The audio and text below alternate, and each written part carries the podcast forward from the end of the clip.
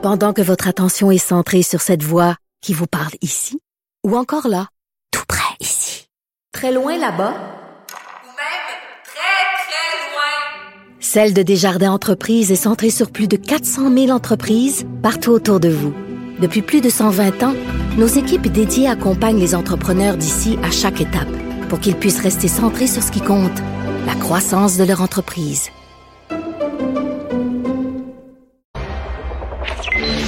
Vous avez 24 minutes dans une journée. Tout savoir en 24 minutes. Pour s'informer et comprendre en 24 minutes, ici Mario Dumont, en compagnie de Vincent Dessureau, des studios de Cube Radio, la station d'affaires publique de Québecor. Voici Tout savoir en 24 minutes. Tout savoir en 24 minutes. Vous devez quitter le secteur immédiatement. C'est ce que s'est fait dire aujourd'hui les manifestants, euh, les, euh, les gens du convoi des camionneurs qui bloquent euh, le centre-ville d'Ottawa depuis, depuis 20 jours maintenant. C'est la 20e journée de manifestation. donc Je la police parce que on dirait que tout ça est rendu, ce qu'on leur dit, mettons là, on leur passe un trac, c'est rendu une farce. Puis je sais que là, peut-être que on est à l'étape, le chef de police a démissionné, est à l'étape, il va y avoir de l'action. Ouais. Mais je t'entends le dire, puis je vois le petit trac, là, j'ai les images en tête du petit trac distribué là, aux camionneurs, là, et qui riait des. Il, mettait, il y en a un qui le mettait dans il y avait une espèce de toilette, une fausse toilette mobile, puis il mettait ça dedans. Ben. Ouais. Mais j'ai entendu tantôt Julie Marcoux donner la, la, la comparaison, parce qu'elle disait, comme il y a un parent qui dit OK, là, il va y avoir une conséquence. T'arrêtes dans un, dans trois, là. Un, deux, deux et demi, deux et trois quarts. là, tu sais, c'est vraiment ça. T'arrives jamais à trois, puis éventuellement, ben, l'enfant, il, il veut pas dire qu'il va, euh, qu'il va suivre les règles. Euh, parce qu'effectivement, la, la, la, police d'Ottawa est allée faire le tour euh, des manifestants pour leur remettre un ben, tract, vraiment un texte qui leur explique que euh, c'est le temps de quitter. un texte, bon, qui est quand même un peu technique, là, où on dit la loi sur la protection civile et la gestion des situations d'urgence de l'Ontario interdit actuellement d'entraver les infrastructures essentielles, notamment les autoroutes de la série des 400, les chemins de fer, aéroports, postes frontaliers internationaux, vous interdit d'empêcher quiconque de se déplacer. C'est le, le texte, mais je sais pas pourquoi on leur dit ça à eux, là, parce qu'ils sont pas en train de bloquer une voie ferrée ou un port. Ou... Non, ben c'est ça. Sont dans la ville d'Ottawa. Ça se résume en quelques lignes? Vous avez, euh, c'est pas 12 heures pour quitter, sinon vous serez arrêté sur le champ. Est-ce que c'est plus clair? Ça me paraît plus clair. Souvent, pour avoir parlé au couvert des manifestations, les policiers disent aux porte-voix, ben quittez maintenant. Parce la manifestation est, pas 12 heures, c'est 15 minutes. Ouais, 15 minutes, euh, une demi-heure euh, maximum. Donc, on a le donné plus de temps parce qu'on sait pas exactement combien de temps. Là, on dit, il faut devez quitter immédiatement, mais immédiatement, il s'est rien passé. C'est ça, ils pognent, ils pognent le papier, le chiffon, ils le mettent dans une poubelle, puis euh, il reste là. On dit d'ailleurs, nos collègues de TVA Nouvelle utilisaient le terme, et certains camionneurs se grattaient la tête en lisant la lettre. Euh, et se sont, bon, effectivement, poursuivis leur, euh, leurs activités. Alors, est-ce que, euh, bon, il y aura finalement intervention? C'est dur à dire, puisque Justin Trudeau était questionné sur le sujet ce matin en disant, bon, combien de temps là, vous donnez aux camionneurs avant d'aller les, les, tasser? il s'en est remis aux policiers, disant, j'ai donné les outils aux policiers. Ben, je peux absolument. Euh, 3 heures du matin, euh, on rentre puis euh, on vide la place. J'écoute effectivement. J'ai une manifestation où j'ai couvert que les interventions étaient euh, étaient de nuit où tu dis bon ben ligne de policiers euh, ceux qui quittent pas sont arrêtés. c'est pas quelque chose qu'on qu'on n'a pas vu. D'habitude les policiers sont capables de gérer ça. Pour l'instant, on semble pas vouloir les confronter directement sur le terrain. et confrontation aussi au Parlement hein, puisque les libéraux au gouvernement ont eu à défendre l'utilisation de la loi sur les mesures d'urgence aujourd'hui entre autres à la période de questions. Euh, le ministre fédéral de la Sécurité publique, Marco Mendicino, qui a euh, défendu, disant que les trois, que trois blocages majeurs avaient pris fin depuis l'invocation de la loi. Euh, le ministre de la Justice, David Lemetti, qui a dit la raison pour laquelle nous avons recours à la loi est évidente pour quiconque fréquente le centre-ville ou essaie de traverser la frontière, alors que on sait ils ont ils ont la frontière, il n'y a plus rien de bloqué là. effectivement. Emerson en Manitoba, ça a rouvert ce matin. Mais là on dit qu'Emerson eux vont dire c'est à cause de la loi, mais les, policiers peut-être vrai mais les policiers, il faut dire, là, ils n'ont pas eu à invoquer rien de cette loi-là pour faire sortir les gens d'Emerson ou du pont. Ou, euh, D'ailleurs, ambassadeur, il l'avait fait avant. Euh, euh Coates euh, en Alberta, il l'avait fait avant la loi sur les mesures d'urgence. Peut-être que le, l'ombre de cette loi fait plus peur aux manifestants, mais les policiers vont pas sur le terrain, il n'y a pas de changement euh, dans leur intervention là-dessus. Euh, on sait qu'ils ont l'appui les euh, le gouvernement des néo-démocrates, mais le Parti conservateur s'y oppose, tout comme le, le bloc québécois. D'ailleurs, un de nos collègues, Yves Poirier, pendant ton émission, parce qu'on, tu sais, les, manifestants disent toujours on est pacifique, nous, c'est, et ben c'est pas toujours pacifique. Notre collègue Yves Poirier l'a appris à ses dépens pour une nouvelle fois. Lui qui, qui est en train, en pleine entrevue avec une, une mère de famille qui était avec ses enfants, demandait euh, ben, pourquoi elle amenait ses enfants alors que les autorités demandent à ce que les enfants n'y soient pas? Euh, c'est une question tout à fait légitime et il s'est fait interrompre par euh, des gens bon des intimidateurs et violents qui l'ont poussé, tentaient de bloquer la lentille de la caméra. Je fais entendre un extrait de l'échange que tu as vécu en direct. OK, Mario. Donc ça, ce sont des manifestants que je vois là depuis à peu près. Tu fais des fausses nouvelles. Tu fais des fausses nouvelles, t'es menteur. Là, la police vous demande de quitter. Là, non, tu fais des fausses nouvelles, t'es menteur. de quitter, on est chez nous. Hey, écoutez, pas, Mario. pas cette On me demande de quitter Ottawa en ce moment les gens, les gens font, non seulement un siège ici à Ottawa, mais demandent maintenant aux médias d'information de quitter les lieux. C'est comme Mario s'ils avaient pris possession de l'endroit en ce moment. Non, il n'y a personne qui va m'accuser. Relax, relax un peu. Bon, euh, ça, évidemment, c'est à la radio, mais il faut comprendre que c'est avec une intimidation physique, des gens qui bousculent. Et là, c'est pas des gens qui touchent pas, qui tournent autour. Là. Ils poussent la caméra, ils touchent à la caméra. En fait, c'est des arrestations évidentes pour les policiers. Euh, si quelqu'un faisait ça, maintenant un employé de Poste Canada, pendant qu'il livre son courrier, tu le pousses comme ça, tu tires sur sa, arrestation instantanée des policiers. Il n'y a qu'aux journalistes euh, pour lesquels on, on, tolère ce genre. Mais les policiers d'Ottawa, écoute, on manque de mots pour décrire leur nullité. C'est nulle part sur Terre. parce qu'on dit qu'il manque de ressources, mais on voit même pas la moindre ressource. Non, mais il y a, il y a eu une, intervention. La semaine passée ou l'autre avant, quand Yves Poirier avait vécu à peu près quelque chose de semblable, il y avait quatre policiers qui regardaient ça, les mains dans les poches, je, quand c'est eux qui mêlent. On a vu, j'ai vu des images de plusieurs minutes après où il y a des policiers qui sont allés euh, rencontrer Yves, mais euh, au moment des faits, euh, écoute, c'est fait, il était incapable de faire son reportage, donc incapable de livrer et même de livrer ce qu'on dit là, fake, news. C'est une des manifestantes qui parlait en direct. C'est plus un micro là, c'est pas Yves Poirier qui parle. Il donnait la parole à une, à une mère manifestante là, qui son propos est en direct, donc il est pas trafiqué et ça, on a, elle n'a pas pu faire son entrevue bloquée par elle voulait, manifestants. Ouais. Elle, elle a essayé d'intercéder parce qu'elle voulait parler à la caméra, donc la, qui est une manifestante. Elle a essayé d'intercéder auprès d'eux, mais là, il était enragé, complètement fou. Euh, la pauvre madame les courait après, puis... Euh, et il criait Fox News, je sais pas c'est quoi le rapport, mais il écrivait Fake News, mais aussi Fox News. Mais Fox News n'est pas présent et couvre pas euh, ou très peu la manifestation des Canadiens. Là. Euh, c'est un, un, réseau euh, réseau américain. Alors bon, euh, pendant ce temps-là, on surveille quand même. Ouais, on, veut pas, veut pas que ça arrive à la colle. Non, pas ce frontalier de la colle qui aurait été, dans ce qu'on comprend là, ciblé sur les réseaux sociaux comme étant un endroit où on pourrait faire des blocages avec les, les camions. c'est un endroit névralgique faut, également, de sorte que les informations étaient assez solides pour que la Sûreté du Québec décide de faire carrément un poste de surveillance avant le poste frontalier pour que chaque camion véhicule ait à justifier qu'ils ont bel et bien à se rendre à cet endroit-là. Euh, c'est assez simple à vérifier pour les camions qui ont une direction, qui ont un client euh, où aller livrer aux États-Unis. Euh, alors, ça, je pense même qu'ils ont une espèce de bon de livraison puis tout ça ben, avec le, contenu. De toute façon, ils devront montrer tout ça à la aux douanes. Alors, c'est assez simple de montrer patte blanche. pour l'instant, il n'y avait pas de traces de manifestants dans les dernières heures. Est-ce qu'on a reviré des camions? Moi, je l'ai pas vu, mais l'opération de surveillance est, euh, est enclenché depuis ce matin pour s'assurer qu'il n'y ait pas de blocage à cet endroit. Euh, et là, ce qui s'en vient dans les prochains jours, c'est Québec, parce que euh, il y a bon dix jours maintenant, lors des manifestations, la première manifestation à Québec, c'était bien déroulé dans le calme.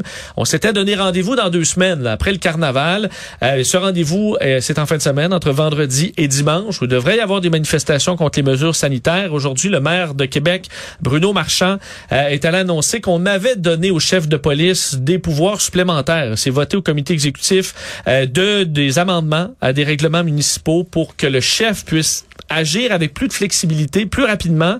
On a aussi euh, interdit les euh, la cuisine en plein air. on avait permis ça pour la pandémie, pour ce, tu sais, on appelait ça des haltes chaleur, pour pouvoir profiter des parcs dans une période plus difficile. Alors on avait, on avait autorisé la cuisine là, sur des barbecues, consommation d'alcool dans certains lieux publics. On a interdit ça. Euh, question d'avoir un levier contre des manifestants qui pourraient éventuellement s'installer comme à Ottawa puis commencer à faire des barbecues.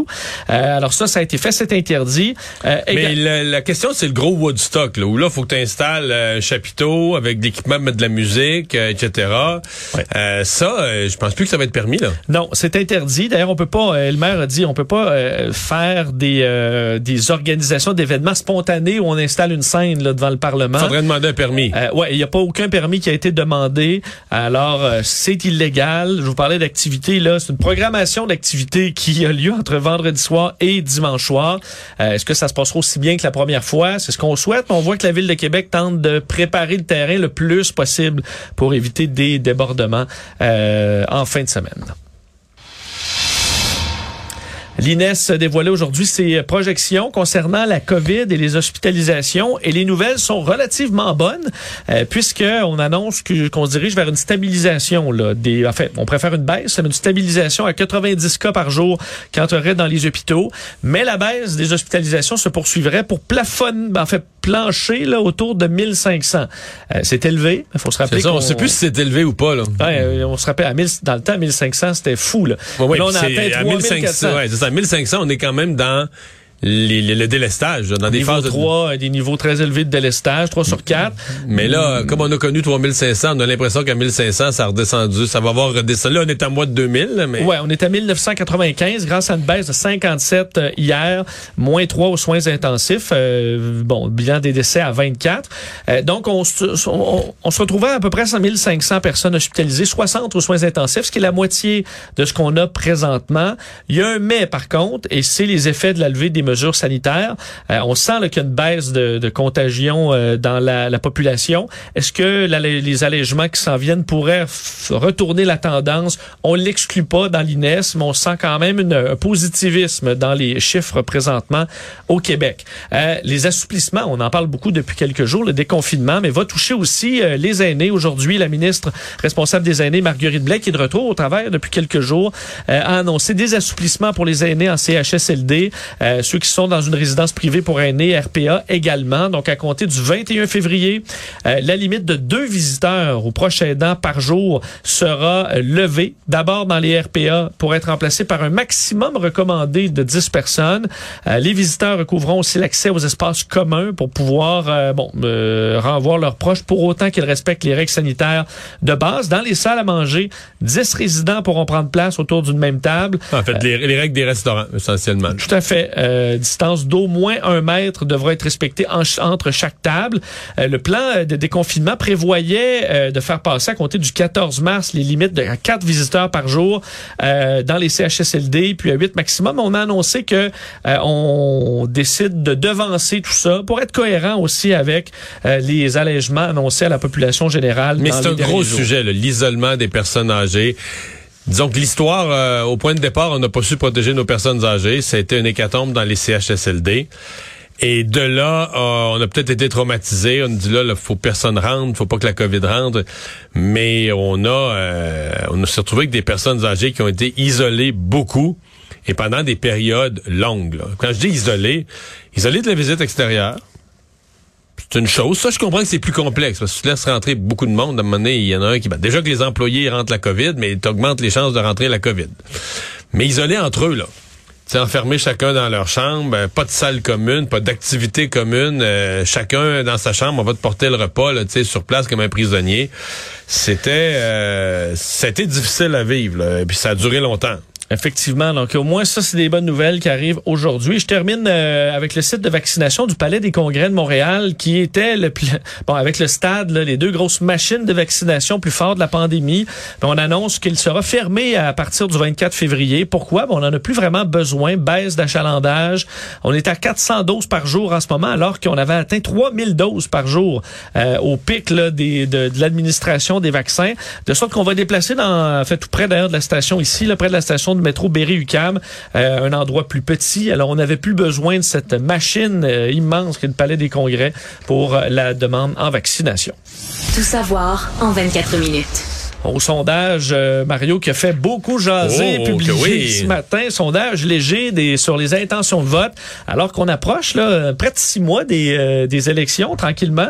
Et euh, bon, la CAQ, euh, de, de son côté, domine toujours, là, 41 d'appui des électeurs. Ça n'a pas beaucoup bougé, quoi qu'ils ont quand même une baisse là, depuis le mois d'octobre de 6% Mais ce qui a fait réagir aujourd'hui, c'est la montée qui euh, se poursuit pour le Parti conservateur d'Éric Duhem, qui atteint maintenant 14 C'est une hausse de 9 points depuis le mois de décembre, de sorte que euh, le Parti conservateur surpasse maintenant le Parti québécois et Québec solidaire. Alors, c'est le troisième dans les intentions de vote générales. Et chez les francophones, il est maintenant bon deuxième. Euh, D'ailleurs, dans la région de Québec, c'est 25% d'appui pour euh, Éric Duhem.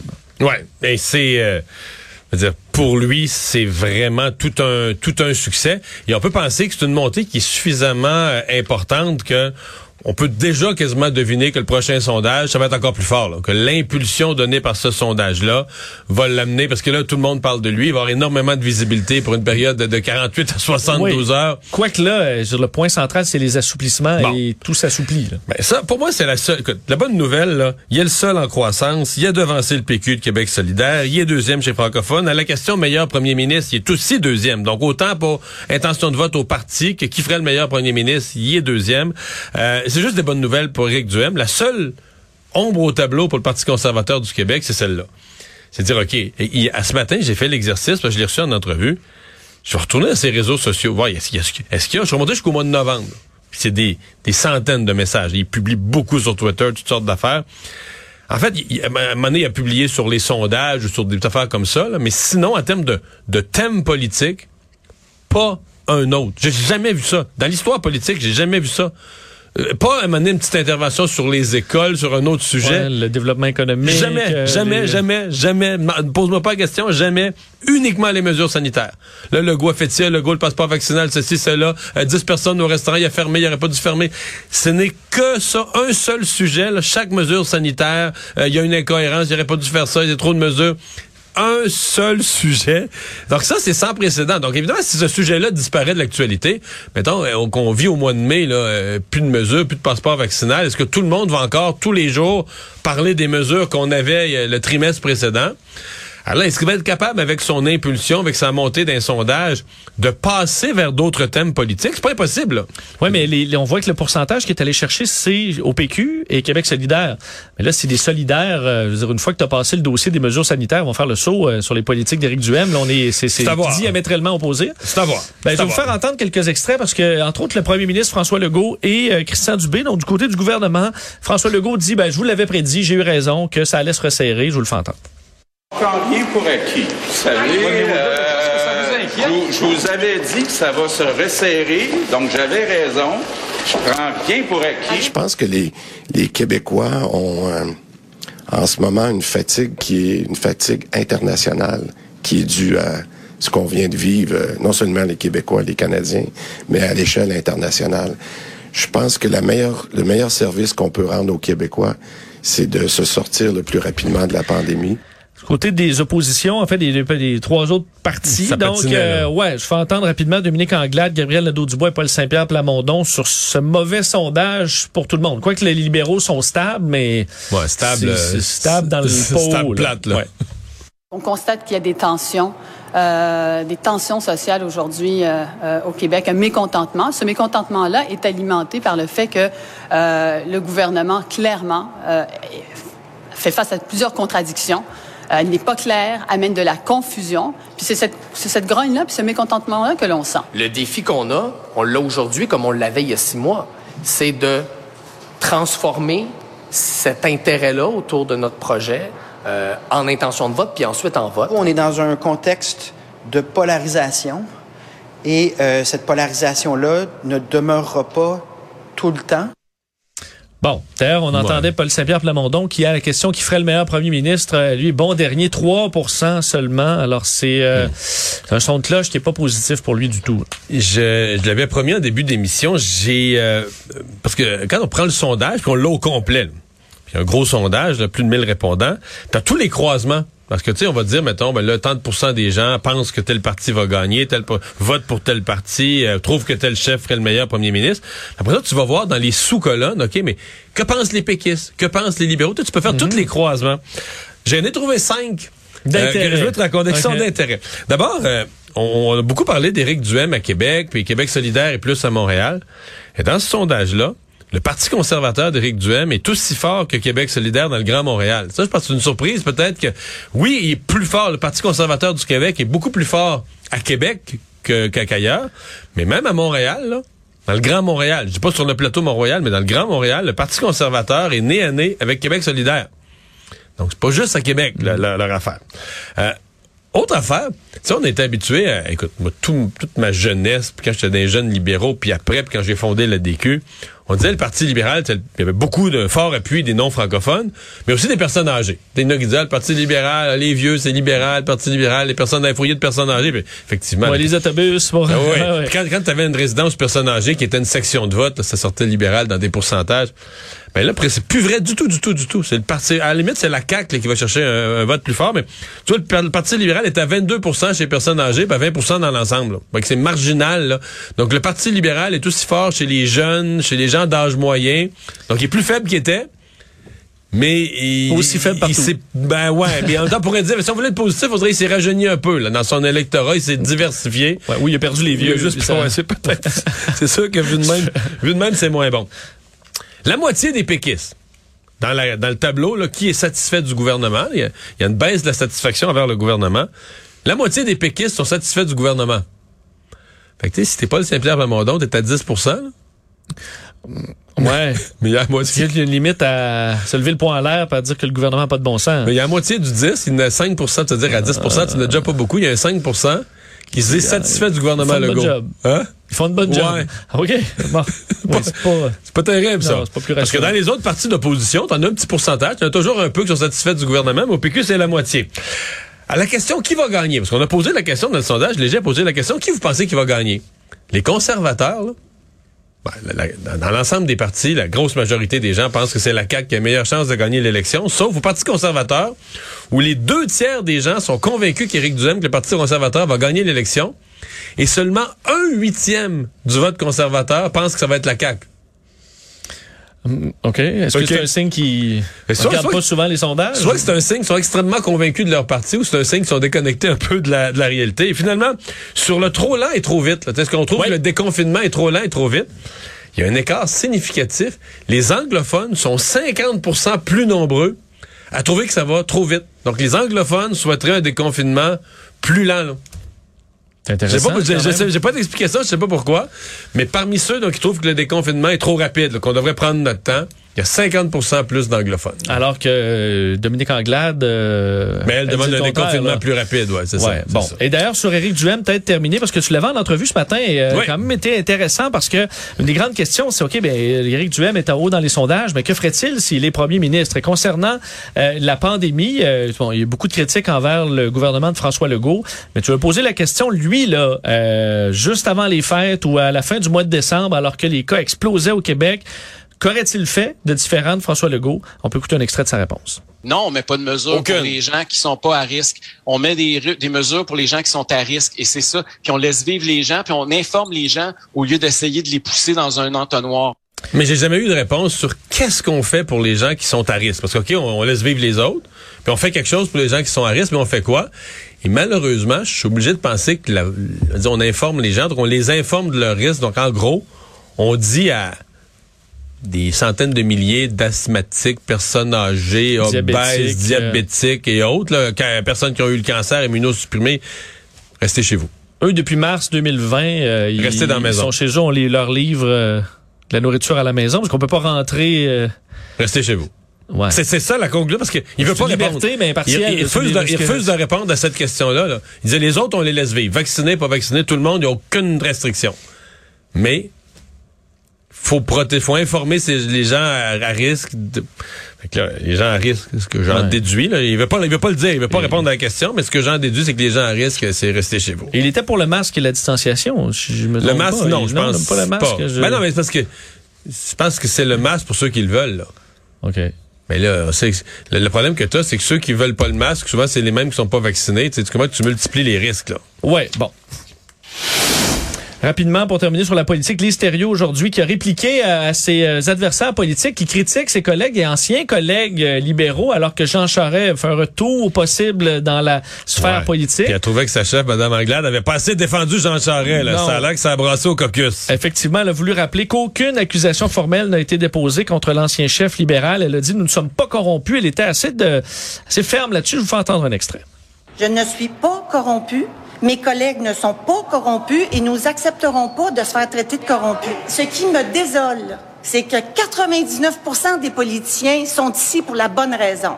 Sont ici pour servir les Québécois. Sont ici pour faire des changements. Gabriel Nadeau-Dubois qui dit ce qu'il dit hier, je trouve ça affreux qu'il se serve d'Amir Kadir. La fille d'Amir Kadir a saccagé le bureau de Lynn Beauchamp.